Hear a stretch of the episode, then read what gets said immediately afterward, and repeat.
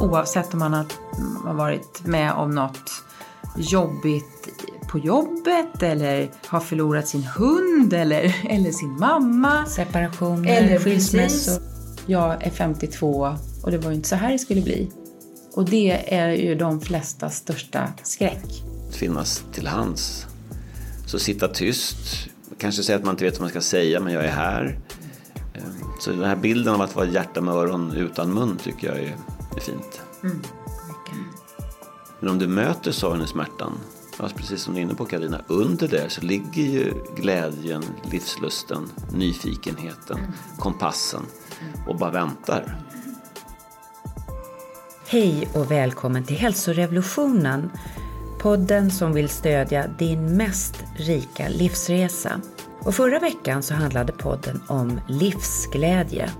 Och den här veckan ska vi prata om det som också tillhör livet, sorgen. Jag heter Maria Borelius, författare och vetenskapsjournalist och idag är en speciell dag, eller hur Karina? Ja, jag heter Karina Lundstedt och är förläggare och producent ska jag säga också. Eh, det är ingen vanlig dag idag alls när det här sänds. Eh, vi eh, Eh, tillsammans, jag och mina barn och ska bara ta det jättelugnt och liksom minnas Anders och vara tillsammans. Det är det viktigaste just nu.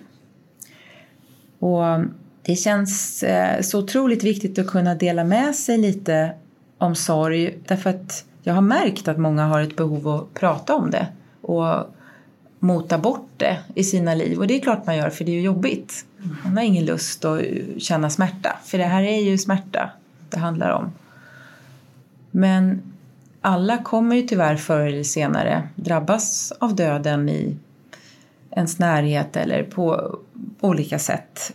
Och om jag tror att om vi kan avdramatisera det lite grann och prata om det. Vi pratar ju lite om det här eh, i nästan varje avsnitt lite grann så bara, bara det är ju ett steg. Men då gick jag en, en kurs i eh, sorgebearbetning som jag hade fått rekommenderad från, från olika håll. Och eh, kursen råkar också äga rum i en lokal bara 50 meter från där jag bor mitt i Stockholm. Och, It was meant to be. Det, it was meant to be. Jag hade gått förbi eh, den här adressen ett, ett antal gånger. Men, men det tog ett tag innan jag kände mig, mig redo. Det är så mycket som ska göras när någon har gått bort. Det, det var jättejobbigt att hitta en plats eh, för, för graven och sen skulle vi beställa gravsten. Det tog evigheter innan jag eh, gjorde det. Därför att gick jag in på den där sajten så stod det designa din egen gravsten. Ungefär som att jag skulle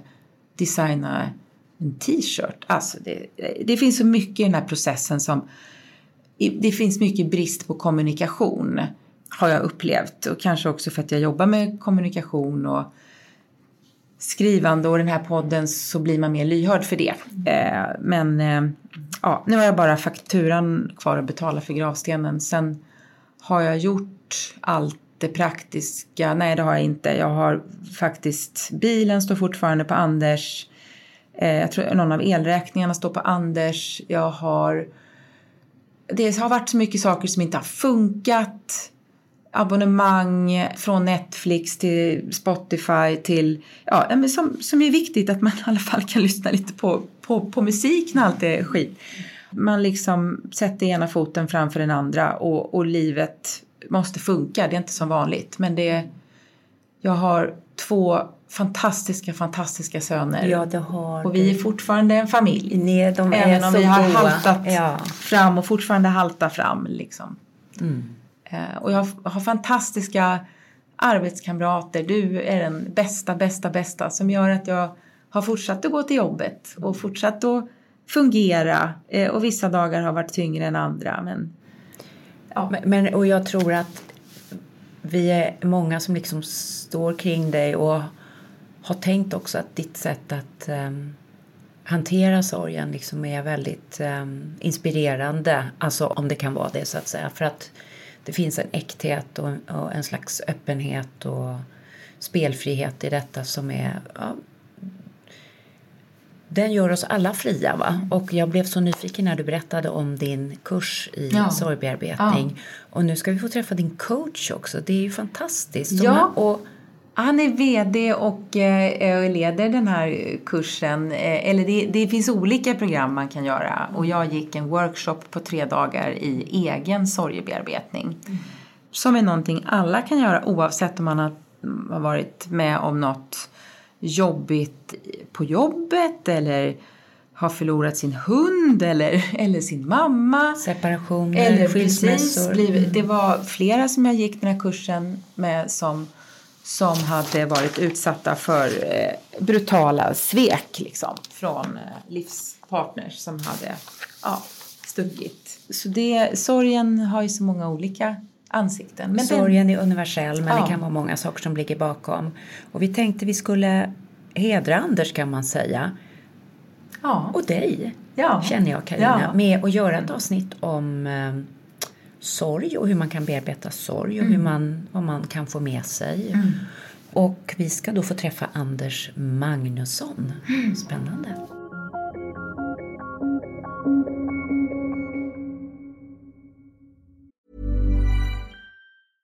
Ever catch yourself eating the same flavorless dinner three days in a row? Dreaming of something better? Well, HelloFresh is your guilt free dream come true, baby. It's me, Gigi Palmer. Let's wake up those taste buds with hot, juicy pecan crusted chicken or garlic butter shrimp scampi. Mm. Hello Fresh. Stop dreaming of all the delicious possibilities and dig in at HelloFresh.com. Let's get this dinner party started. Hey, it's Ryan Reynolds, and I'm here with Keith, co star of my upcoming film, If, only in theaters, May 17th. Do you want to tell people the big news? All right, I'll do it. Sign up now and you'll get unlimited for $15 a month and six months of Paramount Plus Essential Plan on us. Mintmobile.com slash switch. Upfront payment of $45 equivalent to $15 per month. Unlimited over 40 gigabytes per month. Face lower speeds. Videos at 480p. Active Mint customers by 531.24 get six months of Paramount Plus Essential Plan. Auto renews after six months. Offer ends May 31st, 2024. Separate Paramount Plus registration required. Terms and conditions apply if rated PG. A lot can happen in the next three years. Like a chatbot may be your new best friend. But what won't change? Needing health insurance. United Healthcare Tri Term Medical Plans are available for these changing times. Underwritten by Golden Rule Insurance Company, they offer budget friendly, flexible coverage for people who are in between jobs or missed open enrollment. The plans last nearly three years in some states, with access to a nationwide network of doctors and hospitals. So, for whatever tomorrow brings, United Healthcare Tri Term Medical Plans may be for you. Learn more at uh1.com. Nu, Anders Magnusson, välkommen till hälsorevolutionen. Tack för det Maria. Ja. Du är grundare och ledare för det mycket speciella Svenska institutet för sorgbearbetning. Mm, stämmer bra det. Varför är det viktigt att bearbeta sorg? För att det frigör ens energi och närvaro i livet. Istället för att gå och älta gamla upplevelser och eh, tappa energi och närvaro kring det. Så kan man försonas med sig själv och det man har varit med om så att man kan leva fullt ut här och nu. Hur ser oförlöst sorg ut? Sån här inpackad sorg liksom. Det kan se lite olika ut för olika personer. Men det kan till exempel vara att man använder sig av tillfälliga lättnader för att reglera sina känslor. Det kan vara både genom arbete, mat, träning, shopping, sex, ja egentligen vad som helst. Och det går ju även att använda mer konstruktiva copingstrategier också som ja, yoga och eh, promenader och prata med vänner och sådär. Som också ger en tillfällig känslomässig förändring men som inte ger något bestående resultat utan tankarna och ältandet kommer tillbaka. Så det kan vara ett exempel. Ett annat kan vara att man kanske tänker på motparten har mist. Och det kan ju vara både positiva och negativa upplevelser. Men där det blir smärtsamt det man tänker på för att man inte kommer få mer av det positiva. Och att man kanske undviker att prata om eller tänka på det man har varit med om. För att det blir smärtsamt. Det kan också vara att man har spänningar i kroppen, låg energi, att man är nedstämd, så kallad deprimerad eller ångest. För egentligen så, alltså när man tänker på sorg då tänker man ofta att det är någon som har dött. Och det kan det ju handla om. Men det kan egentligen vara alla typer av förluster och förändringar. Och eh, så fort man tänker på någonting som inte är här och nu utan någonting som man upplevt kring gårdagen som inte är ett positivt minne. Då kan man ju fråga sig vad är det som gör att det här minnet kommer tillbaks i nuet? Kan det bero på att jag inte är färdig med den här upplevelsen? Att psyket ungefär rycker upp handen och säger hallå, det här är inte du riktigt klar med. Det här behöver du ta tag i. Och att då sopa det under mattan, det drar inte upplevelsen i mål. Men att prata om upplevelsen med andra, det drar inte heller upplevelsen i mål fullt ut. Vi ska gå in lite på vad man kan göra, men eh, du har ju själv kan man säga en egen väg in i den här kunskap och insikten och varit med om svåra saker. Berätta. Mm. Ja, alltså jag är ju nykter och drogfri sedan drygt 24 år. Och eh, levde ett väldigt destruktivt liv, både missbruk och kriminalitet. Och har också varit nära dö faktiskt 12 gånger. Så att, eh, ja, det 12 var, gånger? Ja, det är wow. skjuten och knivhuggen och misshandlad medvetslös, fall från höga höjder, mc-olyckor, bilolyckor, överdoser, allt vad det är. Så jag sitter här trots så som jag levde, inte, det är inte min förtjänst om man säger så, utan det är väl min, nåden av att få eh, Eh, gå igenom allt det där och komma ut på andra sidan. Men eh, brytningen i det där kom så småningom genom att jag blev som sagt nykter drogfri och då gav mig in i det här med personlig utveckling. För det var någonstans vägen till nykterheten. Att komma till ett tillstånd där jag var bekväm i min egen kropp. Att jag inte hade ångesten och alla flashbacks eller ja, PTSD kanske man skulle säga idag då, kring allt det där som jag genomgått. Utan faktiskt bekväm i mig själv och försonas med mig själv och allt jag gjort och varit med om. Och det gjorde ju att livet vände, relationerna började funka så i det arbete som jag gjorde både i terapi, tolvstegsprogram, kursgårdar, hyllmeter med böcker jag läste, yoga, meditation och verkligen det mesta inom genren personlig utveckling. Men sen då 2001 så dör min mamma i lungcancer. Och eh, då känner jag att alla de här andra verktygen som jag då hade fått till mig och som hade gjort att jag hade kunnat lyckas vända mitt liv. Det var ju fantastiska verktyg. Jag är ganska säker på att jag hade tagit livet av mig om jag inte hade fått de verktygen. För jag mådde så pass dåligt och livet funkar varken med eller utan alkohol vid den tidpunkten. Eh, men då när mamma dör och sorgen och smärtan tar över då upptäcker jag att de andra verktygen var fantastiska men inte hjälper just med sorgen. Mm. Och som tur var så hade jag varit i Australien ett halvår och pluggat. Jag studerade på Handelshögskolan nere på Sveavägen, inte så långt härifrån. Och efter jag blev nykter drogfri så gick det väldigt bra så jag fick ett stipendium och åka till Australien och plugga på en MBA-skola ett halvår där. Och där hade jag en före detta baptistpräst som mentor i tolvstegsprogrammet. Och eh, han ehm, eh, vägledde mig i tolvstegsprogrammet på ett väldigt fint sätt. Och sen så när mamma dog, då eh, tipsade han mig om en bok som hette eh, The Grief Recovery Handbook eh, som jag då har översatt till sorgbearbetning. Det var John W. James och Russell Friedman som hade skrivit den. Och den boken hade hjälpt honom när han själv hade varit med om en väldigt svår upplevelse. Hans fru hade fått en blodtransfusion i samband med förlossning på 80-talet och då smittats med HIV genom transfusionen. Och både hans, eh, ja, hans fru och två söner som föddes där, de eh, dog så småningom med aids så att han blev kvar själv i den familjen. Så eh, han tipsade om boken, jag läser den. Jag tycker att den verkar lite amerikansk när jag läser den först och, och det beror ju på att den är amerikansk. Men mm. jag var också lite tveksam till att kan det vara så pass enkelt att man gör de här övningarna så ska man må bättre till det tunga man har varit med om. Men dels var det en person som jag hade stort förtroende för som rekommenderade boken och det, så tänkte jag att vad har jag förlorat på att prova. Så på vinst och förlust så jobbade jag igenom boken och till min stora förvåning så upptäcker jag att eh, jag mår mycket bättre i relation till mamma. Men jag ser också att det finns mer sorg i relation till min pappa som lever, vilket då var en ny insikt för mig att se att man kan ha sorg i relation till en levande person. Och när jag jobbar igenom även den relationen då är det som att den rösten som jag har levt med i bakhuvudet i 25 års tid, den tystnar. Och jag känner att nu är jag klar med min barndom. Ältandet försvinner. Kände ju... du att det var liksom sorg som hade på något sätt nästan drivit dig in i det här destruktiva livet som du levde? Alltså jag använde ju mina barndomsupplevelser som ett sätt att rättfärdiga mitt eget dåliga beteende.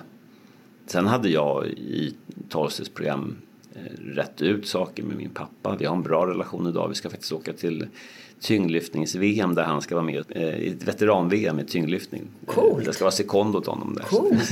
ja. Det hade jag Han är velat följa med 77 på. och slänger ja. vikter. Ja, Liksom. men coolt. Eh, nej men det är roligt. Eh, så vi har en bra relation idag men så har det inte alltid varit. Mest beroende på mig ska jag säga. I, för att jag är väldigt... Eh, ja men jag riktade ut min frustration och besvikelse över vissa upplevelser och projicerade det på min omgivning. Så att i sorgbearbetningen då när jag såg det här då, då jobbade jag igenom det och eh, då tystnade de här upplevelserna. Även om jag rätt innan dess hade gjort gottgörelse, jag hade snackat ut med honom om vissa saker och sådär. Mest kring kanske min del. Och eh, tänkte sen så här att ja, men vem är jag att döma honom? Jag har gjort värre grejer själv och vi har dessutom en bra relation idag och då, det var då, nu är vi nu, det får man ju förlåta och acceptera och sådär. Men det låg ändå så där att upplevelsen låg och dök upp ibland. Men efter bearbetningen, då var det som att det här oroliga havet, stormiga vågorna, de la sig stilla. Och så kände jag att nu är jag klar med min barndom. Du var förlöst. Ja. Och det hade inte jag hört, att man kunde dra upplevelser hela vägen i mål.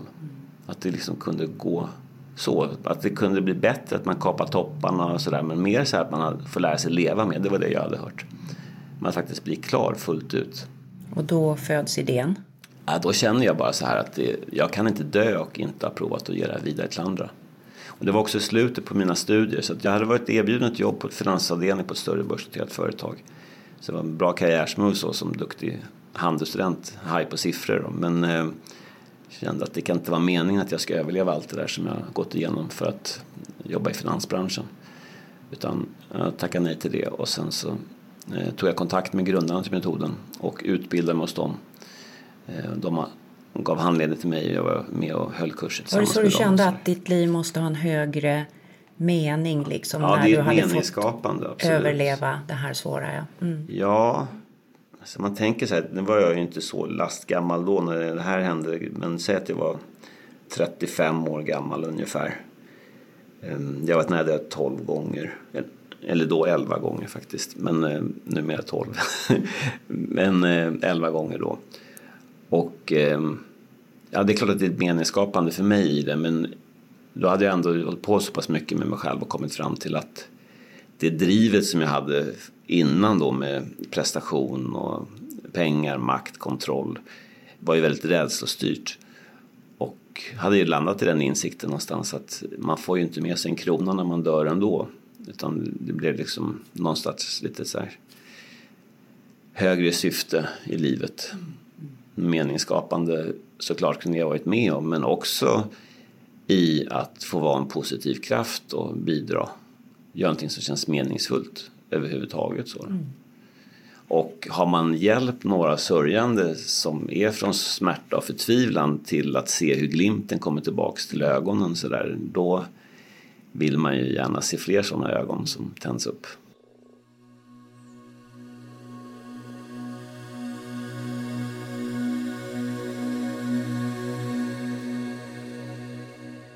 Och nu sitter vi här på Institutet för sorgbearbetning och eh, jag sitter med dig och med Karina som eh, gick på kurs, eller sorgebearbetningskurs här för Ja. dig eh, för några veckor sedan. Ja, några månader sedan faktiskt i slutet av, av mars var det. Vad tänkte Så- du när du kom ner här i lokalerna, Karina? Ja. Vad hade du för förväntningar? Ja, men jag hade laddat för det här ändå. Jag hade längtat efter faktiskt att få avsätta tid att skärma av omvärlden. Och det gör man ju verkligen här nere för i själva kurslokalen finns det inte ens fönster. Nej. Eh, tror jag. Nej. Små fönstergluggar med ljusinsläpp, men ingen utsikt. Nej. Nej. Så att man blir eh, snabbt ett tajt gäng där. Eh, de 17 tror jag vi var som, som gick den här tre dagars kursen. Nej, men jag minns att jag, att jag längtade för att det är ju så mycket i livet som pågår hela tiden. Eh, jag har ju två, två barn, stora killar men, men ändå. Det är liksom vardag och det är mat och det är, det är disk och jag har två katter och, och jag har olika jobbuppdrag även om jag jobbar lite mindre för närvarande. Så det är liksom lätt att allt rullar på. Den första tiden efter att Anders gick bort så är det ju ganska mycket praktiskt och, så, och sådär. Och det pågår tycker jag ganska länge. Och sen så flydde jag flydde. Eller jag, jag hade massa jobbuppdrag och jag kände att om jag bara skulle skita i dem då skulle det bli problem också. Och jag jobbade i ganska lustfyllda sammanhang som med dig där jag också kände mig trygg och att jag kunde vara mig själv och kunde ha en dålig dag. Så att jag gjorde bedömningen att det är bättre att jag tar de här uppdragen i mål och sen bestämde jag mig för att ta det lugnare sen, inte bara fylla på en massa. Så då kan jag ju se att mycket av den första tiden det var, det var praktiskt arbete och det var mitt vanliga jobb. Sen så, så grät jag ju varje dag och jag menar, tittade på bilder och eh, förbannade allt som hänt. Och, men det är också det stora fokuset i början om man är förälder är ju barnen, tror jag de allra flesta skriver under på. Alltså hur, hur tacklar barnen det här? Och då sätter man sig själv lite åt, åt sidan. Um, så det var mitt första prio, att finnas där för, för barnen liksom 24-7. Om de ville gråta mitt i natten så fick de ringa mig, väcka mig när som helst. Eh, med det sagt så kändes det ja, som en lyx nästan att komma hit. Och det kan du göra när man går på kurs av alla möjliga, alltså i personlig utveckling så. Sen var det ju väldigt hardcore måste jag säga. Alltså det var ju tufft. Det var ju ingen spabehandling direkt. Nej, jag driver på. ja, ja, och då kommer man hit och man vet att man ska gå i den här bearbetningsprocessen i tre dagar. Vad händer då när man kommer hit, Anders? Ska du fråga mig det? Ja. först, frågar jag, först frågar jag dig vad du ja. tänker ska hända. Sen frågar ja. vi Karina vad hon tyckte. Nej, men, eh, A och O är ju en trygg miljö. Så att ett schysst välkomnande och omhändertagande är ju A och O. Så att man kan sänka garden. Jag jobbar ganska mycket med humor också faktiskt. Och det är så att tårar ligger nära skratt. Så det gör också att man sänker garden. Så det, jag skämtar faktiskt en del. Inte på något banalt sätt och sådär men varvar mellan skämt och allvar. Och eh, går också före i processen. Så att visa att det är tryggt och säkert. Så att jag begär ingenting av någon annan som jag inte själv gör först. Så att det är lite följa John kan man säga. Eh, sen handlar det om att eh, öka delaktigheten för att bryta isoleringen. Så hyfsat fort få deltagarna att börja bli aktiva, presentera sig själv, lära känna varandra i smågrupper. Eh, du nämnde här då, Karina att det var 17 deltagare på kursen. Ibland kan det vara upp till 20. Men i stora gruppen så är det ändå spelar inte egentligen så stor roll. Jag har haft kurser på 50 pers också, förvisso med assistenter. Men i den stora gruppen så är det föreläsningar, vi går igenom instruktioner för övningar, vi svarar på frågor. Det egentliga arbetet sen, det görs individuellt, enskilt, där man skriver och reflekterar utifrån sina egna erfarenheter. Och det delar man sen med sig av så mycket eller så lite som man känner sig bekväm med i små grupper och då är man aldrig mer än fyra personer i den mindre gruppen. Och eh, i och med att man det handlar om att man ska vara ärlig och sann mot sig själv men att man inte behöver gå in på detaljer. Man kan till exempel beskriva ja, ska man säga, lite mer tabubelagda förluster som eh, förlust av tillit eller förlust av trygghet utan att de andra deltagarna exakt vet vad det handlar om. Vilket gör att vi har till och med på uppdragsutbildningar arbetskollegor som sitter och gör det här jobbet tillsammans och det funkar utmärkt. Så det är inte någon form av gruppterapi där man gråter i stor cirkel då, utan det handlar om att lära sig vad oförlöst sorg beror på och vad det är man kan göra för att förlösa de här känslorna. Och det jobbet kan man sen efter kursen göra på egen hand hemma. Man kommer behöva ha något vittne vid något tillfälle men det kan ju vara egentligen vem som helst som kan vara ett hjärta med öron utan mun som kan möta bekräften i sin kommunikation. Är det, finns det någon rätt timing att komma efter en händelse? Karina kom vadå, nio månader mm. efter. Ja, och jag tänkte så här, oj det här kanske är för tidigt. Ja. Eh, men jag mötte ju, det var någon som också förlorat en närstående eh, några månader innan så att alltså väldigt, ja, förhållandevis nära. Och det minns jag att du sa att det spelar inte så stor roll. Så det är ju individuellt ja. egentligen. Man kan väl säga så här att när en sörjande själv ställer sig frågan är det för tidigt för mig att bearbeta det här mm. nu? Då är det normalt sett inte det. För då ställer man sig frågan. Mm. När det är för tidigt, då ställer man sig inte ens frågan. Mm. Eh, och sen så om man skulle ha en tumme pekfinger kanske man säger två, tre månader. Men jag har också deltagit. Det beror helt på om förlusten vad det handlar om. Nu pratar vi dödsfall men det kan ju vara separationer också. Det kan ju vara barndomsupplevelser. Egentligen vad som. Eh, kan man komma med hur gamla grejer som här? Kan man komma 85 år gammal ja. med något som hände när man var fem? Ja, det har jag haft. Cool. Och där mamma kanske varit död i 40 år. Mm. Och sen, ja, och då brukar ju snarare resultatet, eller tanken vara då att jag skulle ha kommit lite tidigare. Men, men ja. kanske inte helt oväntat. Ja. Men det finns det någon situation när man inte ska komma med en sorg och bearbeta Finns det, finns det liksom någon situation i livet där det är bättre bara att lägga på ett fett järnlock? Jag ska lägga på ska jag inte säga, för det är ju inte alternativet. Bearbeta eller lägga på locket är inte de två alternativen. Utan, Vad är alternativen då? Eh, nej men kommunikation är ju nyckeln oavsett. Eh, men bearbetning handlar ju om att skaffa sig kunskapen och eh, verktygen för att kunna få en långsiktig bestående läkning. Men det kan vara situationer i livet där du kanske inte har praktisk möjlighet eller tiden till att avsätta tre hela dagar till att lära dig vad oförlöst sorg beror på och hur du kan bearbeta. Men det är, det är ju inte samma sak som att man måste lägga locket på sina känslor och tankar. Men ta ett sånt konkret exempel ibland som folk hör av sig kring. Att eh, man har en anhörig som ligger för döden. Och man har ganska kort tid kvar. Så att det liksom handlar om någon vecka liksom. Mm. Då avråder jag från att komma på en kurs. Liksom inte lägga tre dagar på att göra en kurs och sen, samtidigt som du har en anhörig som är nära, så nära att dö. Men det är inte samma sak att man behöver lägga locket på utan då handlar det om att vara där, att kommunicera sin tacksamhet och sin kärlek och njuta av den tiden man har kvar tillsammans. Sen de sakerna gäller egna dåliga samveten och förlåtelse kring motpartens agerande och så. Det kan man alltid ta i efterhand. Så man behöver inte vara orolig för att motparten dör, att, det inte finns, att man inte kan reda upp saker och ting. Då klart man kan ibland ta vissa dåliga samveten men framförallt handlar det om att vara närvarande och tacka för det som har varit bra och uttrycka sin kärlek. Och då är ju det som är prio snarare än att gå på någon kurs. Men bortsett från det skulle jag säga att de flesta väntar för länge med att komma.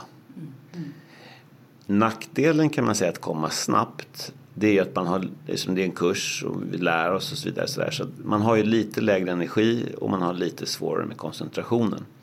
Å andra sidan så har man ju allting så här, top of mind, alltså ligger verkligen på näthinnan det som man behöver bearbeta.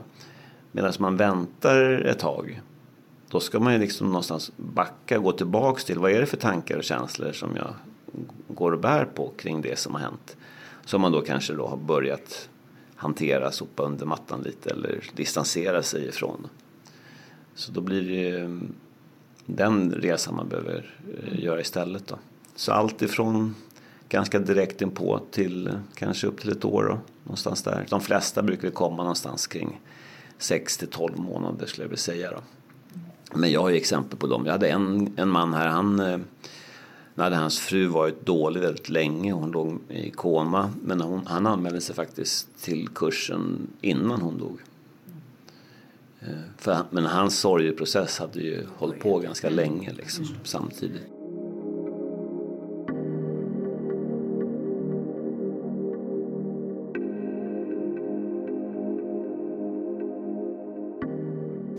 Det är intressant det här med tidsperspektivet tycker jag. Nu, man pratar ju om ett sorgeår.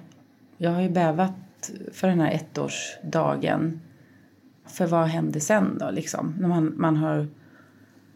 Ett år är så tydligt för det är liksom första julen och det är första födelsedagen och alla jobbiga grejer som man ska göra och spegla i att nu är vi här utan, utan Anders då. Men det var också det, det jag kände att det ja, är det för tidigt att gå den här kursen? Att det är, är det jag som liksom vill ta tag i det och sen så ska det vara, vara sen ska jag ha fixat det. Och så är det ju inte utan, utan jag gick ju för att få mer professionella redskap. Och är det något man får höra när man är med om något jobbigt så är det ju ta nu hjälp. Ja, så funderar man på vad ska jag ta hjälp med? Det enda man behöver hjälp med i början det är typ någon som kommer och går till återvinningen eller alltså tömmer soporna och det är ganska jobbigt att ringa någon och säga hej skulle du kunna komma imorgon klockan tre och hjälpa mig och så då gör man det själv eller ja, man harvar på liksom i bästa fall. En del kanske inte ens orkar gå, orkar gå ut, med, ut med soporna. Jag har ju absolut bett vänner om hjälp med mat och liksom med olika, olika saker. Olika praktiska saker. Ja, praktiska saker. Men det är det svåraste. Det är skitsvårt att be om hjälp alltså. Mm. Och, och det, det, är väldigt lätt att säga till andra, det brukar jag också säga, ja men tänk nu att du inte ska behöva göra allt det här själv. Tänk, be, be om hjälp. Men vi är, så, vi är så fostrade i att vi ska liksom fixa, fixa de svåra situationerna i livet på något sätt. Mm. Ja, och sen så också om man tänker på sorgreaktioner där man har låg energi, svårt med koncentrationen, påverkar mat och sömnvanor. Ja. Man inte känner igen sig själv, det är känslomässig berg och dalbana. Mm. Och sen i det här då rätt svåra tillståndet så ska man då uppbåda kraft till att ja, komma över den här socialiseringen och be andra om hjälp. Mm. Och strukturera arbetsprocesser ja. i hemmet och så här, här finns en sopa som ska Exakt. gå Nej, men till det var så jobbigt. Ja. Den sopstan, var ligger ja. den? Eh, eller hur? Ja. Alltså det, är... det är lite bakvänt där. Man, någon som känslomässigt håller på att förblöda ska be om hjälp. Mm. Där borde ju omgivningen ta tag i taktpinnen och eh, typ dyka upp på, utanför dörren och säga här är mat. Och det gjorde min bästa vän Ann. Ja. Det var så fantastiskt. Hon gjorde det redan när Anders eh, ja, låg på sjukhus mm. och det var cellgiftsbehandlingar och skit. Och då, det var inte sådär vill ni ha mat eller ska vi hjälpa till? Eller hon, hon kanske började ställa det men sen slutade hon ställa den här frågan. Hon sa bara att på tisdag så ställer vi mat utanför dörren typ halv sju. Mm. Ringer inte ens på dörren Nej. utan bara Står där. Och det var så kravlöst. Alltså det var, jag, jag började gråta. Bara. Det, var, det var så fantastiskt. Mm. Eh, och sen så vet jag att ja, de flesta frågar är så här, vad kan jag göra? Vad kan jag hjälpa till med? Det är jättesvårt att veta det. Men det får man ju lära sig om man ser någon amerikansk film att då kommer ju folk med lasagne. Och det är typ det bästa tipset. Alltså, mm. Som man kan göra precis i den akuta fasen. Och naturligtvis... Ja, man skulle ha en liten sån här fem minuters Glasshandskola. Ja, men en liten Titta på judiska kulturen. Ja. De kommer ju och sitter skiva. Ja, just det. Och hos den som gör ja. Och så är alla bara där ja. och fixar. Och den personen kan bara sitta i en stol. De bara kommer in till hemmet. Och så sätter man sig i törn och sitta skiva är jag har sett det, otroligt stark grej hos ett folk som har varit i förskingring och liksom stött varandra. Men vi som inte har skiva, vi får gå till Institutet för sorgebearbetning. Ja, ja alltså, alltså, det får man ju göra när det gäller den eh, bearbetningen då. Men den här praktiska hjälpen, den hjälper ju inte vi till med. Nej, nej ni har inte eh, sophämtningen. Eh, och den biten, alltså det är någonstans saknar vi den kunskapen generellt i samhället. Jag hade en vän som eh, begick suicid för tre år sedan, lite drygt. Och då eh, satte vi ihop en krisgrupp med tio vänner som ledde och fördelade arbetet kring familjen. Vi har en, en fru och tre barn. Och, eh, ja, och då är det ju både emotionellt stöd till både fru och barn på olika sätt. Då. Det kan, och där involverar då klassföräldrar, alltså typ tre familjer kring varje barn. Närmaste väninnan men också avlastning för närmaste väninnan. Mm. För hon behöver ju också hjälp och stöttning för om hon ska finnas där till hands kring det känslomässiga. Och sen så lite avlösning till och från och så då. Men att alltid någon som finns på plats eller åtminstone liksom står jour då. Eh, så ett schema kring det. Så det är emotionella. Sen har vi det praktiska stödet som vi är inne på med mat och så. Städning, betala räkningar. Mm. Alltså det är inte bara eh, matlagning va? utan det är ju liksom tvätt och ekonomin och, mm. Mm. och sen är det praktiskt då kring en ny bostad som behövdes till. Eh, hitta det, flytthjälp, bygga, reparera. Vilken grej. Och sen har du då nätverksstödet då för att motsatsen kan man säga isolering då. Att börja jobba, som du var inne på, att inte släppa kontakten helt utan någonstans ha lite vardag fast kanske gå ner till 25 procents arbete. Mm. Så småningom, inte första dagarna såklart, men så småningom då lite krypa in i det. Också um, ta med på sociala aktiviteter, um, gå på en bio, gå ut och käka. Mm. Ja, bryta isoleringen både för barn och fru. Då. Och sen har vi slutligen det här kognitiva stödet. Vilket består i då att skaffa sig ja, kunskap kring försäkringar, det är presentera förslag kring begravning. Mm. Så att man slipper söka information och egentligen plocka fram beslutsunderlag och sen så bara hur vill jag göra med det här, det eller det. Liksom. Ja, det då. Ja. Och sen är det någon som drar det i mål. Ja, det är så sjukt mycket papper. Det bara väller in i brevlådan. Mm. Det brukar ju inte komma så mycket post nu för tiden. Men, men under oj. den här perioden, jäklar vad det, vad det kommer. Eh, och, och sen blir man så här, ja plötsligt, eller först kom jag åt Anders bank-id så jag kunde liksom se okej vad är det vi har för, alltså nu visste vi en hel del om vår ekonomi men det vet ju inte alla liksom. Och sen så spärras ju det och då spärras även den dödes konto och då får inte du komma åt det. Ja, just det. Nej, så det är sånt Och det var som en de flesta där- inte känner till. nej. Eh, Och sen inte heller att det är någon kortsiktig en veckas jobb utan att det Mm. löper över tid. Sen är det också att många människor vill ju hjälpa till men man vet ju inte hur. Ja, och det var ju precis. också då ett sätt för den här, här gruppen, ledningsgruppen om man vill kring krisen här Mm. att eh, fördela arbetet och kanalisera in folks vilja att bidra på olika sätt. Fantastisk, eh, Jag tog upp ett konto också för barnen kring typ utlandsstudier, körkort och sådär. Fantastisk grej. Ja, nej, så där funkar det ju. Jag brukar använda det som exempel för där fångar vi upp alla de här delarna i praktiken då. Med både emotionellt stöd, praktiskt stöd, nätverksstöd och kognitivt informativt stöd.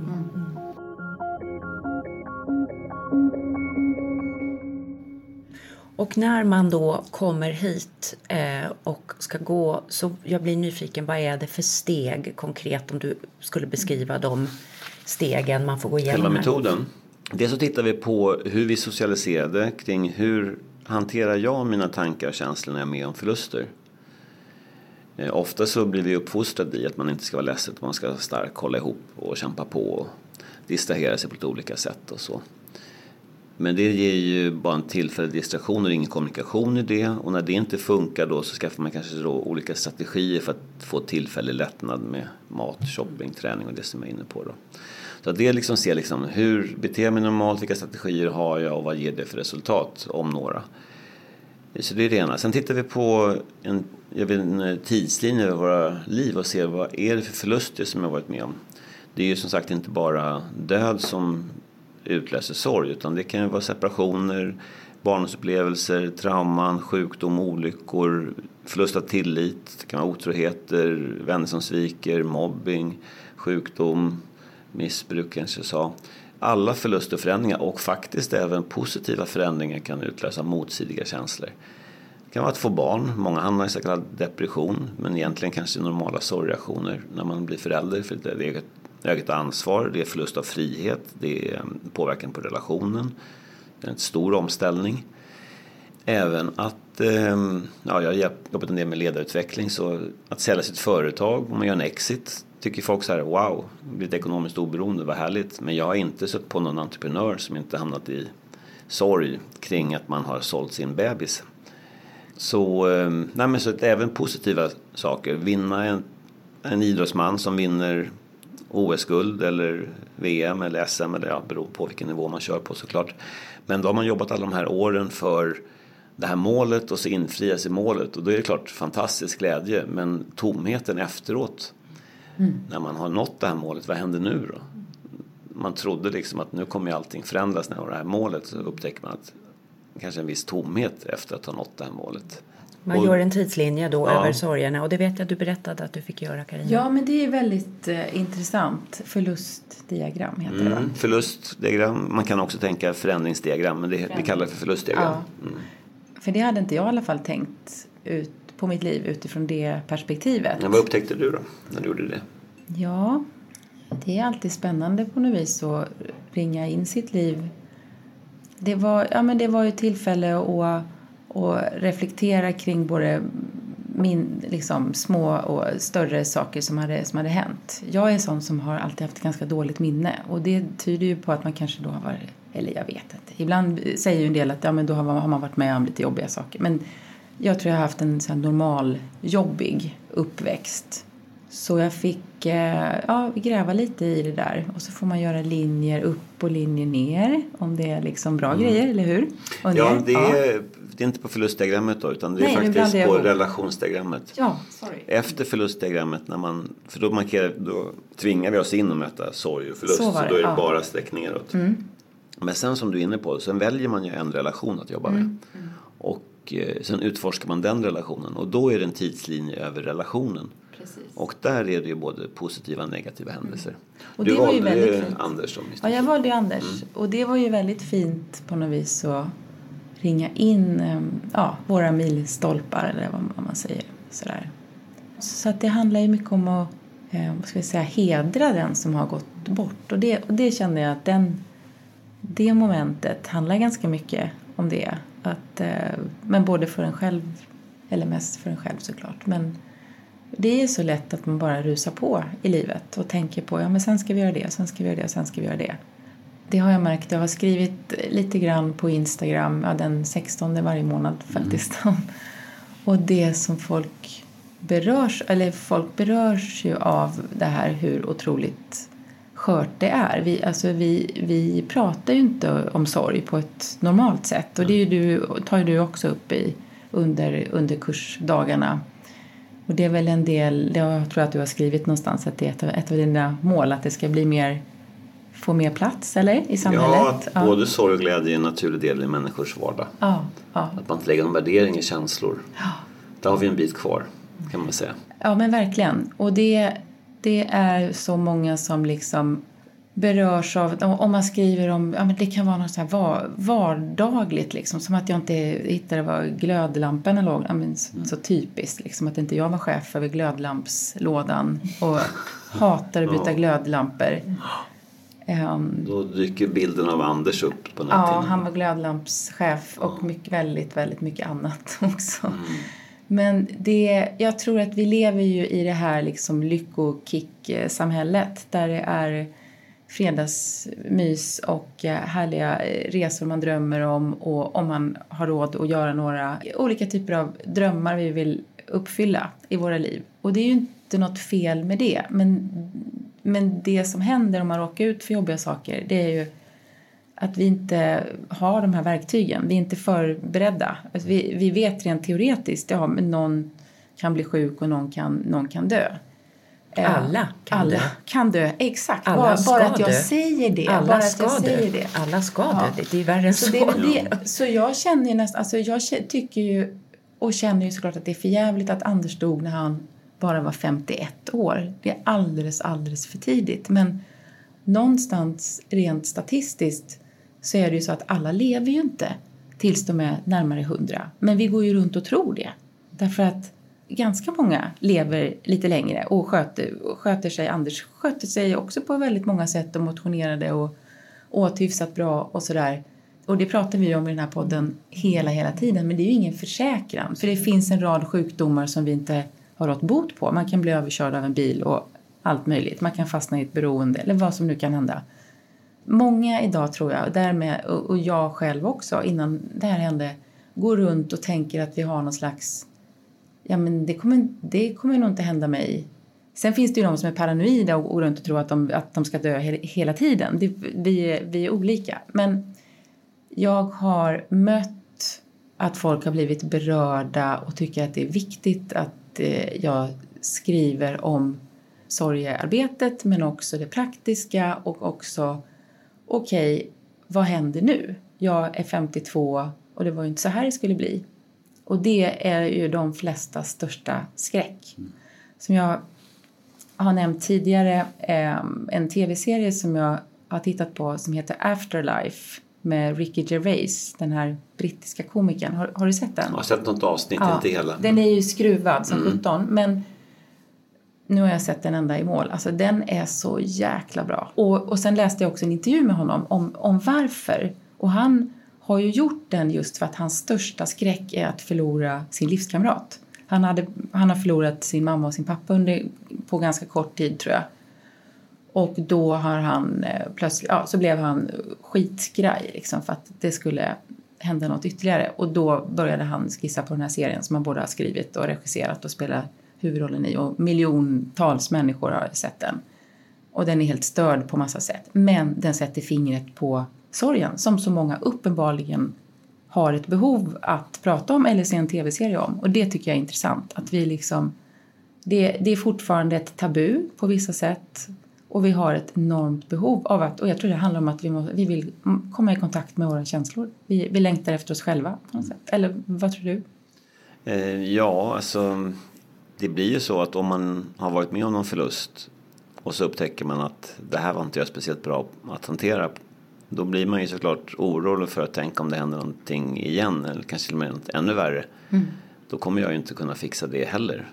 Och det är klart, då pendlar man ju någonstans mellan ångest och smärta kring det som, eller ja, ångest, smärta i alla fall kring det som har varit men också en oro för morgondagen, tänk om det händer. Och då missar man ju nu, livet här och nu. Mm, mm. Så det är väl en sån där sak, effekt av bearbetning, det är att okej, okay, nu har jag varit med om det här svåra livet, men jag är okej okay ändå. Mm.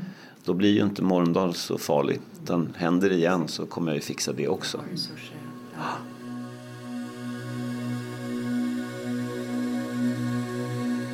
Man går igenom de här stegen hos mm. dig. Vad kommer det för reaktioner i gruppen? Kommer alla att reagera ungefär på samma sätt som du förväntar dig? Eller är det väldigt... Jag har ingen förväntan på hur man nej, reagerar. Nej, men, eller, eller vad, vad, vad, säger, vad du föreställer dig ska ja. bli. Eller ja, men det kan det... vara lite olika såklart, ja. Eh, reaktioner. Men jag förväntar mig att folk går klart och går i mål med sin bearbetning. Det är inte alltid det blir så, men det är min ja, förhoppning i alla fall. Vi har faktiskt mindre än en procent som inte går klart kursen när man väl kommer hit. Och det inkluderar om man skulle råka bli fysiskt sjuk, åka på någon förkylning eller sånt där när man går kursen. Så att i stort sett inga avhopp. Kan du beskriva kort stegen ja. i den här processen? Ja, okej. Okay. Så första steget då det är att vi utforskar vårt eget förhållningssätt till sorg. Vad har jag för programmering om man vill, eller uppfostran kring hur hanterar mina tankar, känslor med om förluster och hur agerar jag för att hantera känslorna på kort sikt eh, med tillfälliga lättnader. Så det är myter om sorg eller felaktiga föreställningar om sorg och tillfälligt energiförande beteende eller tillfälliga lättnader. Det är det första utforskandet. Sen tittar vi närmare på vad är det för konkreta förluster som jag varit med om och förändringar som har påverkat mig. Så det gör vi i form av en tidslinje med förlustdiagram. Sen väljer vi en specifik relation som vi vill jobba vidare med. Och det kan vara en person som är död eller någon som lever. Men eh, ja, säg att en av fem jobbar med eh, relationen till levande föräldrar. Eh, två av fem jobbar med någon form av dödsfall och sen typ en av fem jobbar med separation. Så det är typ det som är 80 procent och sen så 20 procent andra typer av förluster. Och där utforskar man då relationen mer i detalj. Vad är det som har hänt? Vad var bra? Vad var dåligt? Vad kommer det inte bli utifrån det som har skett? Alla brustna drömmar och förhoppningar. Vad har jag dåligt samvete över som jag kanske skulle behöva be om ursäkt för och vad är det för någonting som jag behöver förlåta motparten för som den har sårat mig kring. Och sen så när man identifierar de tankar och känslor man har kring det som har hänt så formulerar man den slutligen då i vad vi kallar för ett fullbordansbrev. Där man sätter ord på allt det som man går och bär på. Och sen så i slutövningen så läser man upp det brevet, lite av en gestaltövning där man riktar sig till motparten. Och det är oavsett om personen lever eller inte så riktar man sig till motparten. Men aldrig direkt till motparten utan eh, bara så här indirekt att man föreställer sig att man har personen framför sig. Men de andra i den lilla gruppen är vittnen på att kommunikationen ägt rum. Och så avslutar man med den kommunikationen med ett avsked.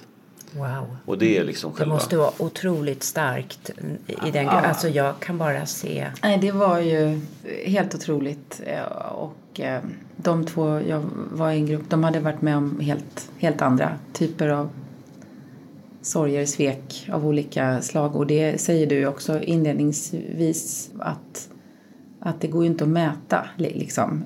Sen så kan man ju tycka kanske rent teoretiskt att, ja, men att förlora sitt barn det väl, måste ju vara det värsta kan man ju tycka. Men man, man möts någonstans. Att man, man lägger de där värderingskorten åt sidan eh, och sen så finns man där och lyssnar. Men det som var svårt var ju att inte kommentera, alltså inte säga något. Om någon berättar om traumatiska upplevelser och, och sen riktar sig till den personen som har svikit eller, eller gått bort och gråter liksom och skakar. Och, och då får man inte som då det här vittnet, du får, du får knappt nicka liksom, eller hur? Du ska inte... Ja, ingen värdering, ingen Nej. bedömning, man är Nej. ett hjärta med öron utan mun ja. Eh, och eh, ingen beröring heller. Nej. Under just den fasen. Sen så erbjuder man ju ofta en kram när man väl är klar med hela sin Mm. läsning. Men inte under processen. För att då är man ju i sina tankar och i sina känslor. Mm. Och att då lägga in beröring där, det distraherar personen från sin upplevelse. Ja. Så där vill vi inte ha beröring. Och sen efteråt vill vi inte ha några frågor, inga kommentarer, inte ens faktiskt bra jobbat. Eftersom det också är en värdering. Mm. Eh, tack för förtroendet kan man säga, men inte mer än det. Mm.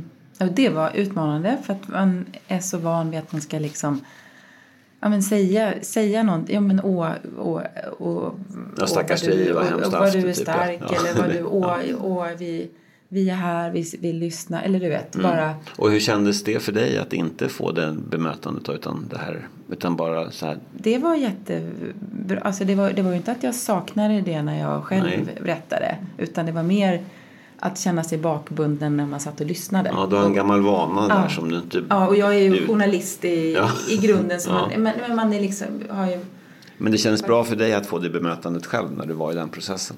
ja, det var jättefint. Och det var också fint att det var neutralt. Att det inte var någon som tyckte en massa eller, eller kanske delade, speglade något ur sitt eget liv. För det var ju inte relevant just då. Nej. Liksom. Precis. man får vara helt i centrum just då. Och, och, eh, men du vet att de andra lyssnar. Mm.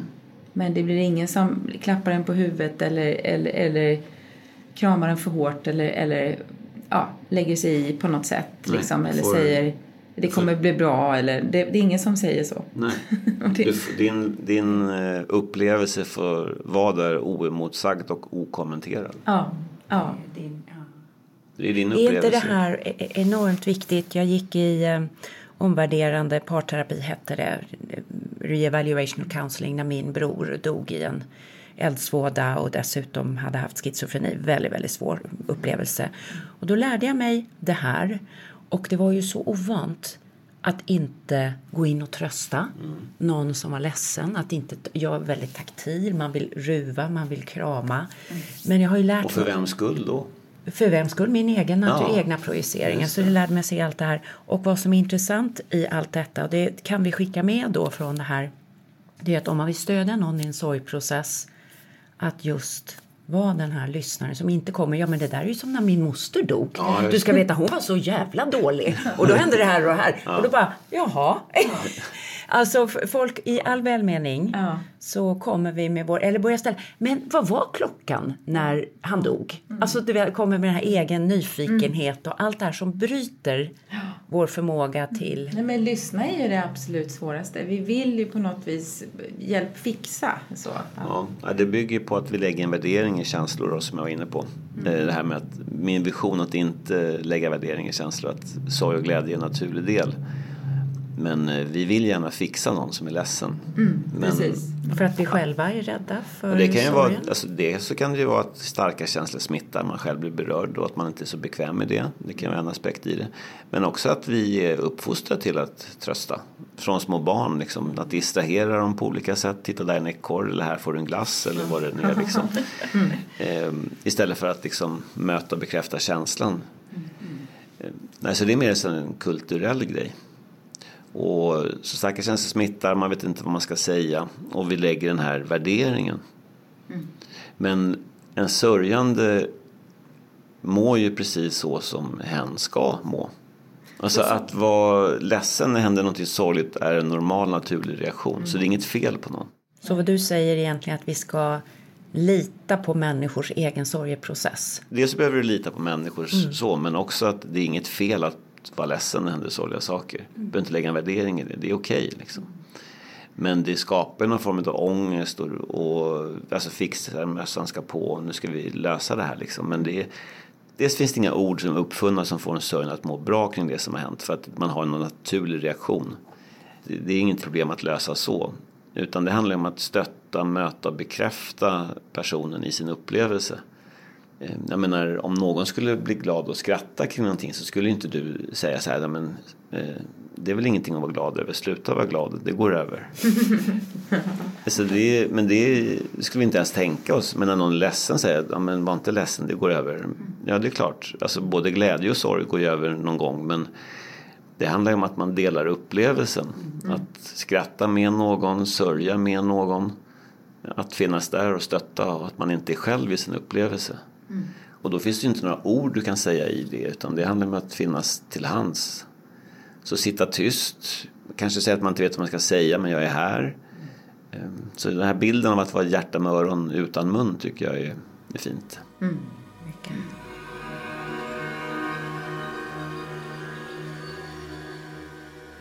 Kan man göra det här arbetet, du talar om en väldigt välstrukturerad process med fina resultat. Kan man göra det här själv utan coach?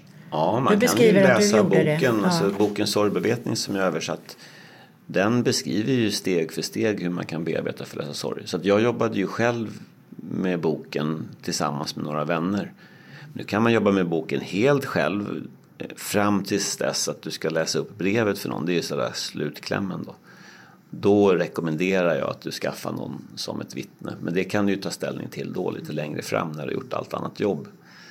Du, om du känner dig obekväm med att dela någonting med någon så behöver ju inte det vara något hinder för att du ska gå nästan hela vägen i mål. Mm. Och du kommer ju få ut saker i det på vägen även om du inte skulle läsa upp brevet för någon men eh, du får ut mer om du gör det. Mm.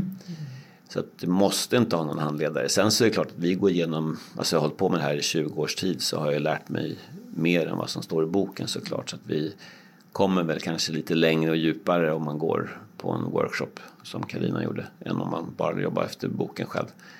Sen är det också då, det finns ju en pedagogisk effekt att få vara normal naturlig med någonting som är normalt naturligt tillsammans med andra människor. Att få del av andras insikter, att jobba i grupp, få stöttning i processen också. Mm. För nu är Carina här tre dagar. Då är det hon kommer hit, ställer in skorna och sen efter tre dagar så har hon ju gått i mål då med sin bearbetning. Det är inte samma sak som att ja, alla känslor är bearbetade och klara. Det kan ju ta ett par tre månader att landa i det jobbet. Och sen så kan det dyka upp nya insikter som man kanske behöver komplettera sitt arbete med. Och sen dessutom då så har de flesta mer än en sorg och förlust att jobba igenom. Och jobbar man igenom fler relationer så gör det också att den förlusten som kanske för den hit den blir också mer hanterbart. Ibland kanske folk kommer hit för att ja, det händer någonting stort eller det är någonting som händer som får, det blir liksom droppen som får bägaren att rinna över. Och det är klart att du kan jobba med det som fick bägaren att rinna över men om du också jobbar med att tömma hela bägaren så gör ju det att den här senaste förlusten också blir mer hanterbar. Så där vi har återträffar en gång per månad då våra tidigare deltagare välkomnar hit för att komma tillbaka och jobba igenom fler sorger. Och där ser vi då vid uppföljning att de som jobbar igenom tio relationer eller fler de får ju i förlängningen också ett helt nytt förhållningssätt till sig själv, sina tankar och känslor. Vilket gör att man inte ackumulerar mer sorg på vägen utan att man faktiskt tar hand om saker där och då när det sker. Mm. Så vem kan man bli när man har gått i mål med en sån här process? man är sig själv naturligtvis, men ja. vilken ny version är man av sig själv? Jag skulle säga att man blir mer den där personen som man kanske var när man var liten fast utan att vara naiv.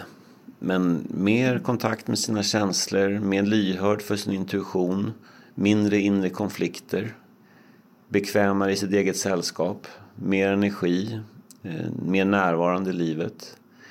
Och när det sen händer nya saker, nya förluster, så är det inte så stort drama längre.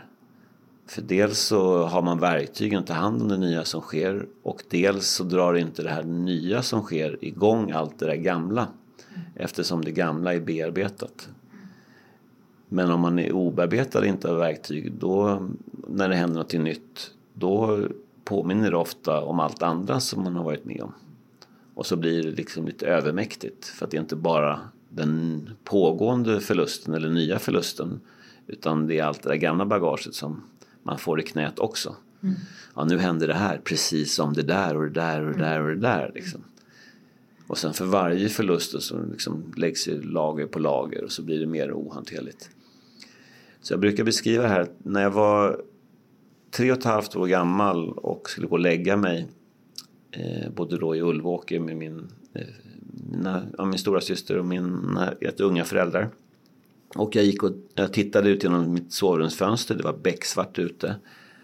Jag gick och la mig, vaknade dagen efter och eh, tittade ut genom fönstret.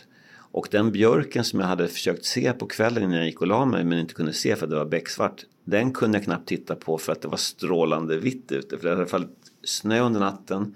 Det var rimfrost i den där björken. Morgonsolen låg på, det gnistrade och glimmade så jag nästan fick ont i ögonen. Så den här bjärta kontrasten mellan mörkret och det här vinterlandskapet det var liksom ja, en väldigt stark upplevelse för mig. Så jag minns den här känslan att titta ut över vinterlandskapet när jag är tre och ett halvt. Hur jag är full av energi, full av livslust och ser fram emot allt det här underbara som livet ska ge mig, det här stora äventyret. Och den känslan jag hade där och då, det brukar jag kalla för en känsla av nysnö. Sen så flyttade vi, eh, föräldrar skilde sig, det var jobbiga upplevelser i barndomen. Det var separationer, det blev missbruk, det kriminalitet, fängelse, alltså, och separationer igen och tillitsförlust till kompisar och da, da, da. Och för varje sån här händelse som inträffade så först var jag ner under vattenytan, nu liksom kraschade jag. Men så kämpade jag mig tillbaks efter varje sån här händelse. Nästan till samma läge som förr. Men för varje sån här händelse så tappar jag lite energi, lite närvaro och lite livslust. Och sen upptäckte jag då, då som vuxen att den där nysnökänslan som jag hade när jag var liten, det äventyret och närvaron, den hade inte jag riktigt längre kvar. Den har tappat den på vägen någonstans. Och nu ska jag inte säga att jag satte mig ner och började meditera vad det berodde på, utan jag konstaterade bara att livet blev inte riktigt så som jag tänkt mig. Sen när mamma dör och sorgen tar över igen och eh, jag kämpar mig tillbaks igen, fast med hjälp av sorgbearbetningen faktiskt då mår bättre efter mammas död än före så upptäcker jag då att eh, ja, man kan faktiskt bearbeta saker fullt ut. Eh, jag såg också då när jag tittade tillbaka, okej okay, det här var med mamma men bakåt i tiden hade jag ännu mer sorg till pappa som jag nämnde. När jag jobbade igenom den relationen också, då mådde jag ännu bättre. Och sen när jag jobbade igenom alla de här andra separationer med flickvänner, missbruk, fängelse, idrottskarriärer som blir avbrutna, tillitslust till kompisar, eh, trauman för varje sån här bearbetning. Ja, det var lite jobbigt under bearbetningen men efteråt mådde jag bättre och bättre och bättre. Så det var medvetet gå in i förlusterna och sen gradvis må bättre och bättre efter varje förlust. Och komma tillbaks till den där nysnökänslan. Jag kan säga att jag är fullt ut där jag var tre och ett halvt. Eh, men kanske någonstans där jag var sex, sju i alla fall. Det är ett äventyr idag. Du ska bara bli liksom yngre och yngre ja, så att säga, för varje process. Jag ser framför att du ja, kommer dö som nyfödd. Liksom. Nej men åt, åtminstone i samma inställning till livet som när jag var liten. Att allt är möjligt. Eh, att jag är närvaro, det är spännande. Eh, nyfikenheten, jag har tilliten till livet. Och det är inte samma sak som att det inte kommer hända nya förluster. För jag har haft en ganska tung process i min relation, i mitt äktenskap, de senaste tre åren. Men det är inte det där stora dramat. Jag kan liksom vara i den processen och tycka, ja men okej det är lite jobbigt men ah, ja ja okej. Jag vet ju att jag har kört igenom den här processen tidigare. Det är jobbigt nu. På andra sidan så kommer det komma ut någonting gott utav det här. Jag, inte så att jag inte bekräftar att det faktiskt är jobbigt nu. Men det kommer komma insikter, det kommer komma en gåva av det här. Det kommer komma till nytta till andra. Eh, det är någon mening i det här. Och så får det vara jobbigt nu. Och samtidigt som det här jobbet så är det också roligt. För det finns andra saker, det är inte bara det liksom. Och de synkrona mötena som jag är med i, eh, människor som jag möter och hjälper. Eh, hur livet liksom gestaltar sig och eh, utvecklar sig. Och ja, saker och ting faller på plats. Alltså det är magiskt alltså. Mm. Mm. och hur intuition, känsla, tanke, handling, hur allting liksom blir en helhet. Medan jag innan då var så här liksom, ja men jag borde och skulle och kan jag verkligen göra så där och kan jag lita på det och det där var ju jobbigt då. De här konflikterna och snurret i huvudet och sådär liksom. Men nu bara liksom är schysst liksom. Inte att allt är bra men att i mig själv att det finns en plattform som är stabil och trygg och ha tillit till att livet bär. Den barnsliga känslan, den känslan jag hade som barn kanske man kan säga. Fast utan att vara naiv då. Det låter som en underbar känsla att komma, nysnökänslan i ja, våra liv. Nysnökänsla att, som vuxen. Att man faktiskt får gå ut på gårdsplan och göra nya fotspår ja. på något sätt. Och att jag kan träffa vem som helst idag utan laddning. Och har jag laddning på något, jag skulle upptäcka det, då vet jag vad jag kan göra för att bli av med den laddningen. Ja, underbart.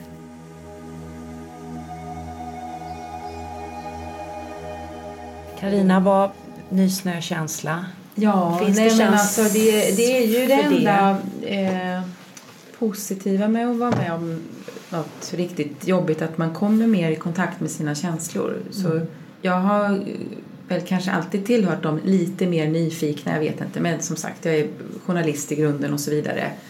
Ehm, men jag älskar ju när man hittar det hos sig själv, det här ehm, ja, äktheten liksom. Och det, det är som sagt, öppnar du upp, du, jag har pratat med ganska många som har gått igenom olika typer av tuffa förluster och jag fikade med en tjej häromdagen vars man bara föll död ner vid middagsbordet.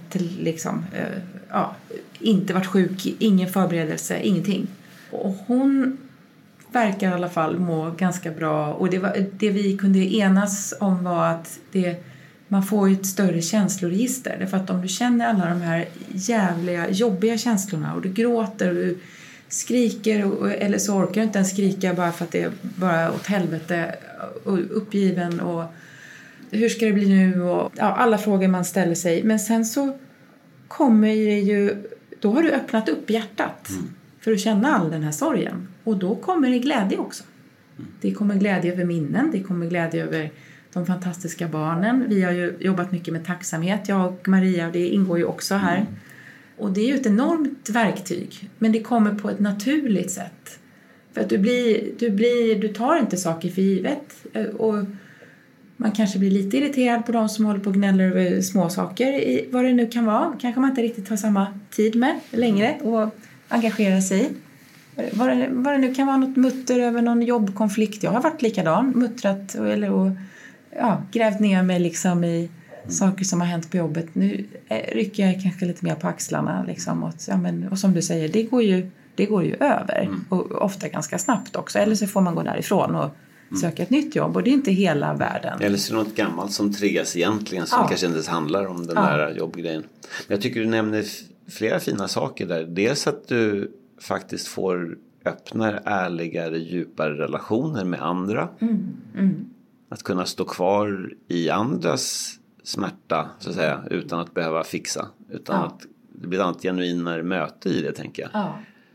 Sen en annan grej jag tänkte på det här med att när du möter din sorg och smärta. Många tror ju att man ska liksom kunna ducka det.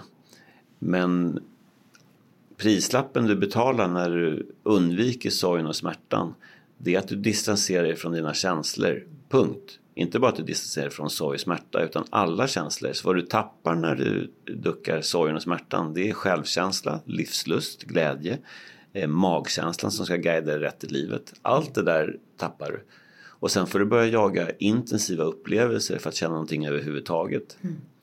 Men om du möter sorgen och smärtan, ja, precis som du är inne på Karina, under det så ligger ju glädjen, livslusten, nyfikenheten, kompassen och bara väntar. Men då kommer det svåra och där är någonstans Mm. befinner jag mig väl nu. Okej, men är det okej att fortsätta nu? Liksom? Ja, vad säger du? Är det det? Ja, därför att alternativet är ju idiotiskt. Liksom. Men, det, men det, det är också det här tidsperspektivet. Hur fort fram ska, ska man gå? Som, ja, jag har precis sålt vårt landställe och det är också fått ja, men, fin feedback från människor som säger ja men åh det måste vara svårt eller ja att du orkar och vara och, och var starkt och men det känns helt rätt att göra det att på något vis liksom skapa det här utrymmet och inte vara inte förvalta det här huset förvalta ett liv som har varit Nej. massa fantastiska solnedgångar som inte kommer komma tillbaka som du säger. Ehm, Ja, det är okej, men jag grubblar fortfarande lite över... Eller så här, jag är i en process såklart där saker måste få ta tid. Och, man, och jag tror att det är just det där man måste lyssna och känna men nu är jag redo om det nu är att sälja bilen eller huset om man nu behöver göra det. Ja, det är en praktisk anpassning till en Ja. ny livssituation är Ja. det ju såklart. Och det får ju ta sin tid. Men också att eh, fortsätta med fullbordan. Att skriva de här PSen som vi pratade om på kursen. Just det. Att när det kommer upp nya tankar och sådär. Ja men nu ska jag sälja huset, nu ska jag sälja bilen och sådär. Ta det med Anders. Jag önskar att du har varit med mig och hjälpt mig i det här. Eh, Det ja. hade jag Ja. verkligen. ja, ja. jag saknar dig nu. Och, Ja. och eh, ja, nu ska jag sälja vårt landställe. Så här, hoppas det är okej med dig. Han hade som väl skrivit Ja. ner det. Att, Ja, att det han var inte, det. Jag bryr mig inte om vad ni gör. Nej. Han, älskar det där huset. Men, men så vi visste att vi hade liksom. Ja. Men också då kanske fullborda upplevelserna kring huset. Att vad har ni upplevt här tillsammans? Att göra bearbetning på landstället. Ja, vad intressant. Ja, man kanske inte gör diagram och skriver brev och sådär på det sättet. Men en ganska enkel process just kring hus och så. Det är att du och dina söner, att ni åker ut dit och sen så går ni från rum till rum eller ja, ut i trädgården, verandan och sådär. Och sen så delar både positiva och negativa upplevelser kring varje plats. Och sen så efter att ni har delat de upplevelserna eh, och även bjuda in Anders i det samtalet. Att ja, här upplevde vi det och kommer ihåg Anders när du var med här i det. Och sen så tackar ni platsen för alla de här upplevelserna eller rummet för upplevelsen. Och sen så går från ställe till ställe till landstället och sen så hej då hel, ja, till landstället då. Ja, fint. Ja. Ja. Och då knyter ni ihop säcken kring det där och då är det egentligen bara ett hus som ni släpper vidare till någon annan men upplevelserna är ni klara med och dragit i mål. Ja, men jag tror det sätter fingret på något att vi har ju alldeles för lite ritualer Mm. i vårt samhälle där vi famlar runt liksom kring medans du, du nämnde Maria inom juden, judendomen så, skiva, ja, så, så finns det mass, jättemånga fler Mm. ritualer kring en sorg, ett sorgeår hur man ska bete sig Mm. på olika sätt och man kan ju ha synpunkter men ja. Det, Ja, och vi hade är ju bra. det också en gång Vi i hade tiden. det en gång men nu är vi. Sekulariserade och urbaniserade. Och borttappade lite grann och längtar ändå och har samma behov. Samma behov Ja, fortfarande. Samma behov. fortfarande biologiska varelser. Så. Och vi vill hjälpa varandra och vi vet inte hur. Nej. Och, ja. Så vi, Ja, Dels har vi fler förluster nu. Vi byter arbeten, vi kanske byter partner, vi flyttar. Vi förändrar livet oftare menar jag. Ja. Ja. Och med, tidigare var det en plats, samma människor omkring oss, äkta äktenskap. Egentligen är enda gången någon försvann ur ens liv, det var när någon dog. Ja. Och då hade vi ritualer kring det också. då med låg den kvar hemma i tre dygn. Ja. Man hann prata ordentligt. Just Folk det. kom, delade. Det här har vi varit med om. Precis, likvakan. Mm, likvakan. Och tvätta kroppen, klä kroppen, snickra ihop kistan, gräva graven. Hela den processen, liksom ta hand om, eh, använda händerna, se, känna, prata. Tycker du att vi borde spola tillbaka på något sätt och återta en del av de här? Eh, jag tycker att vi bör känna till vad de här tidigare ritualerna fyllde för funktion. Och sen så kan man utifrån den kunskapen om vad ritualerna fyller för funktion skapa sina egna ritualer i lite kanske en modernare tappning. Men definitivt vikten av att se den döde. Det är en sak, eh, om nu pratar om död då. då. Eh, Men också som eh, Maria är inne på med vikten utav kommunikation, fullbordan. Att möta andra, prata till. Eh, Begravning är en avskedsritual men likvakan är ju ett tillfälle att få formulera och kommunicera sina tankar och känslor innan man tar avsked. Men tar man bort den delen då är det ungefär samma sak som att upptäcka en del saker man vill få sagt men det enda man får säga det är att ringa upp och säga hej då. Och så går man från begravningen och så känns det lite ofullständigt fast man vet inte varför. Och sen efter ett år så säger omgivningen men nu har det gått ett år, du måste acceptera det som skett, du måste släppa taget och gå vidare. Och det hade man gjort om man hade varit klar. Men det får vi inte lära oss om hur man blir klar. Nej. Så, så ritualerna är ju egentligen kunskap i handling. Och tar du då bort handlingen så försvinner ju då kunskapen. Men kan du lägga tillbaks kunskapen då kan du skapa dina egna handlingar och dina egna ritualer. Så att eftersom jag vet att fullbordan är oftast är nyckeln i oförlösta känslor, att man behöver verbalisera det man tänker och känner och rikta det inom ramen för relationen. Och där har vi, vi människor eh, relation till både människor, djur, saker, platser, aktiviteter. Ja, affektionsvärde kring saker, till exempel ett husdjur som dör. Så, sku, så säger folk ibland att man skaffar en ny hund, men det handlar inte om att man har mist en hund, man har ju mist en individ. Så det är ju i den relationen som man behöver kommunicera. Så man riktar sig till motparten. Eh, man blir hörd av en annan levande person om man slutför med ett avsked. Det är liksom fullbordan i essens då. Så att om du får en tekopp när du fyller år utav en vän så att ringa upp vännen eh, jag säger att du inte är framför utan du får den levererat med ett paket och du öppnar paketet, du får den här tekoppen och blir jätteglad för tekoppen. Ja, för att förlösa den här känslan av tacksamhet så ringer du upp vännen och tackar för tekoppen. Då riktar du till motparten, du blir hörd av motparten och skulle sen samtalet brytas innan du hinner säga hej då, ja, då ringer vi upp igen för att säga att vi är klara och skulle bara säga hej då. Så att det är ett avsked också. Och det är ingen som behöver säga till dig att du behöver ringa upp motparten för att tacka för tekoppen. Det är ganska naturligt. va. Men säg nu att du inte ringer upp motparten utan du tänker att det är så mycket med gästerna, jag, jag ringer imorgon och tackar för tekoppen. Men innan du hinner ringa dagen efter så ringer din telefon tidigt på morgonen. Och så är det din väns partner som ringer och berättar att din vän dog under natten. Ja, vad är det första ni tänker då? Jag skulle ha ringt och nu är det för sent. Va? Ja. Och när ni då ser tekoppen så kommer ni tänka jag skulle ha ringt. Och varje gång ni ser tekoppen tänker ni jag skulle ha ringt. Var hamnar då den där tekoppen någonstans? Hamnar den på frukostbordet varje morgon? Nej, nej. nej den ham- men man längst slänger den ju inte heller. Nej, längst in. Längst in i skafferiet. Avlad, ja. stigmatiserad, laddat med ja. skuld. Ja, mm. och varje flytt så ser man den, eller varje storstädning. Liksom. Men säg att ni inte slår ifrån i tanken utan faktiskt ringer upp och tackar för tekoppen. Och sen dagen efter så ringer telefon tidigt och så är det väns partner som ringer och berättar, er vän dog under natten. Vad tänker ni då? då? Kring tekoppen. Ledsen blir man ju såklart över att vännen har dött men vad tänker ni kring tekoppen? Underbart minne, den får stå framme hela ja. tiden. Ja. Fyllas med blommor. Ja. ja. Så, och helt plötsligt har det blivit någonting positivt kring tekoppen. Så se här då att det från början är en positiv upplevelse. Man blir glad för tekoppen. Men beroende på om man har fullbordat kommunikationen kring tekoppen så blir det smärta eller glädje beroende på fullbordan. Vilken fin bild. Så även positiva upplevelser blir förr eller senare smärta om det inte har dragits i mål. Och det handlar bara om, och det är positiva upplevelser. Jag kan tänka då om det är en konflikt, någonting ouppklarat, hur mycket det etsar sig fast i nät innan så. Men har man nu kunskapen av att känslor uppstår inom ramen för relation till människor, djur, saker, platser, aktiviteter. Då när det händer en förändring i livet, då kan jag använda den här kunskapen för att förlösa mina känslor. Eh, som till exempel när man säljer sommarstället, då kommunicerar man till sommarstället. Mm.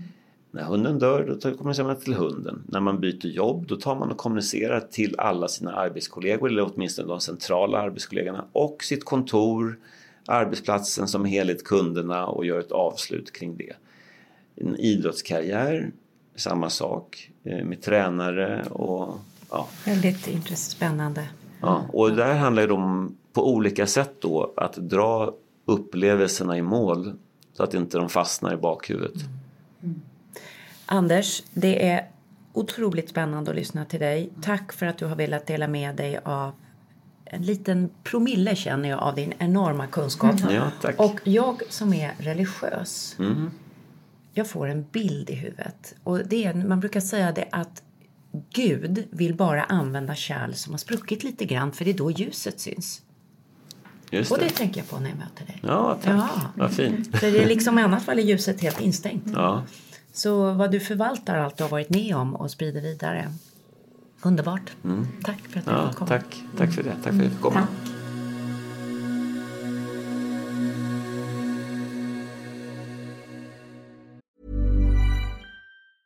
Many of us have those stubborn pounds that seem impossible to lose, no matter how good we eat or how hard we work out. My solution is PlushCare.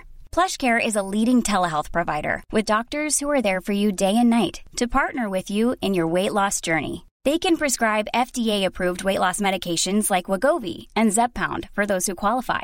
Plus, they accept most insurance plans. To get started, visit plushcare.com slash weight loss. That's plushcare.com slash weight loss.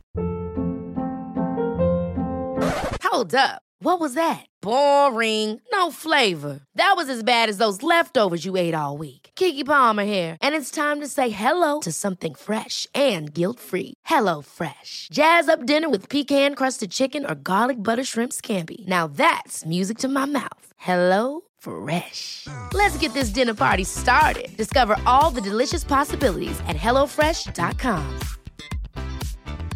Hey, it's Ryan Reynolds, and I'm here with Keith, co star of my upcoming film, If, only in theaters, May 17th. Do you want to tell people the big news?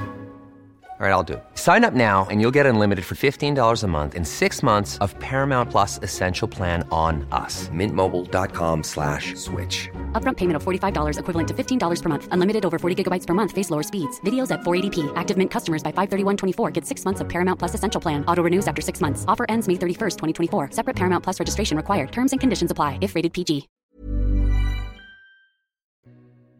Ja, sorg och Anders Magnusson. Och då tänker jag på något som både piggar upp men ändå lugnar. Jag tänker på pepparmynta.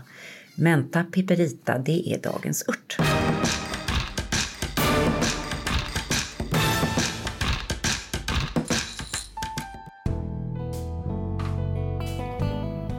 Myntan finns i över 30 olika arter inom familjen Lamicasa, alltså de kransblommiga växterna. Den växer i blomsterbädden och sprider sig väldigt gärna, det har jag själv sett. Och de små bladen plockas och kan användas färska eller torkade. Och den här myntan har använts länge. Det lär ha varit kung Hammurabi från Babylon, alltså han med världens första lagtext på 1800-talet f.Kr. som först nämner mynta som botemedel mot magproblem. Och sen har läkare och botaniker genom antiken och medeltiden studerat myntans effekter på inflammation, parasiter och som vätskedrivande medel. Och i ayurveda så säger man att myntan tar bort stagnation och den ingår i flera drycker. Forskningen har man främst studerat den eteriska oljan mentol som ger pepparmyntan sin karaktäristiska smak och lukt. Och på djurförsök så har man visat att den kan lugna kramper i mag-tarmkanaler. Och i mindre studier på människa har man också visat hur myntolja kan förbättra matsmältning. Och myntplantornas polyfenolhalt är näst högst av alla plantor. Det betyder att det finns antiinflammatoriska effekter. I maten, ja, myntan kommer väl till rätta efterrätter, dressingar och som dekorativ smaksättande ört. Och en av mina enklaste favoritsallader är mynta chili zucchinisallad. Man tar en hel zucchini, vrum så river man den i raketfart på järnet. Det tar mindre än en minut. Vad tror du om det, Karina? Ja, det kan gå. Har du rivit en zucchini en gång? Alltså jag lovar, det går, Går det så fort? snabbt. Så Wow. jäkla snabbt. Ja. Sen klipper man över 20 myntablad och en tesked chiliflakes strör man på. Och så gör man en dressing på olivolja, vitvinsvinäger, flingsalt och så slår man den över hela zucchini, mynta, chilisalladen och låter stå och dra. Mynta och chili hävdar jag är örtvärldens Romeo och Julia. De lyfter zucchinin till nya höjder. Ja, Karina, eh, för oss som har suttit vid sidan om, alltså en sak som jag har tänkt på, liksom man kan ju aldrig veta vad sorg är för någon annan människa, men jag har beundrat verkligen, och det har inspirerat mig, ditt sätt att gå in i det här väldigt ärligt, väldigt transparent på ett sätt som var behagligt för dig, nyfiket, undersökande. Och jag tänker liksom att du kommer komma ur det här ännu större människa än vad du är redan. Du är en jättestor människa men liksom, jag känner att det bara vidgar kring dig i energin. Och det är väldigt lärorikt att se det.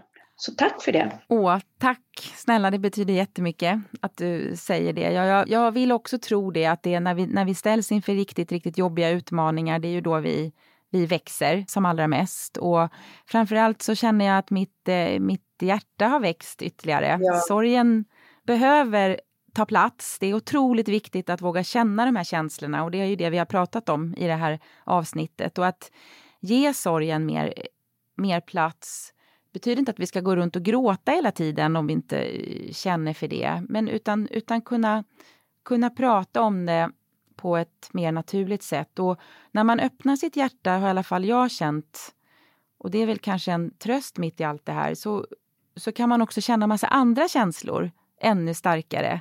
det är inte att mitt hjärta har varit liksom till, eh, tillknäppt eh, eller stängt på det sättet. Men, men det är ju en muskel som vi kan träna. Och mm. eh, vi kan träna den i både sorg och glädje tror jag. Hjärtat kan växa både av kärlek och sorg, eller för, kärlek, för sorg ja. är ju den andra sidan av kärlek. Liksom, vi sörjer ju vi älskar. Ja, ja. ja. Det finns så många trådar i detta och vi har lyssnat på, alltså jag tycker det var helt fantastiskt att lyssna till Anders. Så tack ja. för att du inspirerade mig för honom. Jag tror jag själv ska gå hos honom. Ja, vad spännande om du gör det. Och jag, jag ska berätta, jag ska gå för att hantera min brors död ja. som är fortfarande liksom, men jag märker det när jag ska prata med mina barn om det, att jag mm. fortfarande mm. kan väja efter de här fem frågorna därför mm. att det gör för ont för mig att prata om det. Det behövs mer. Ja, det låter klokt. Jag, jag kan verkligen rekommendera det. Ja, ja. Okej, eh, då skickar vi ljus och kärlek och eh, rikare liv skickar vi. Ja, och en eh, härlig sommar önskar vi er alla tills vi hörs igen. Det gör vi. Tack.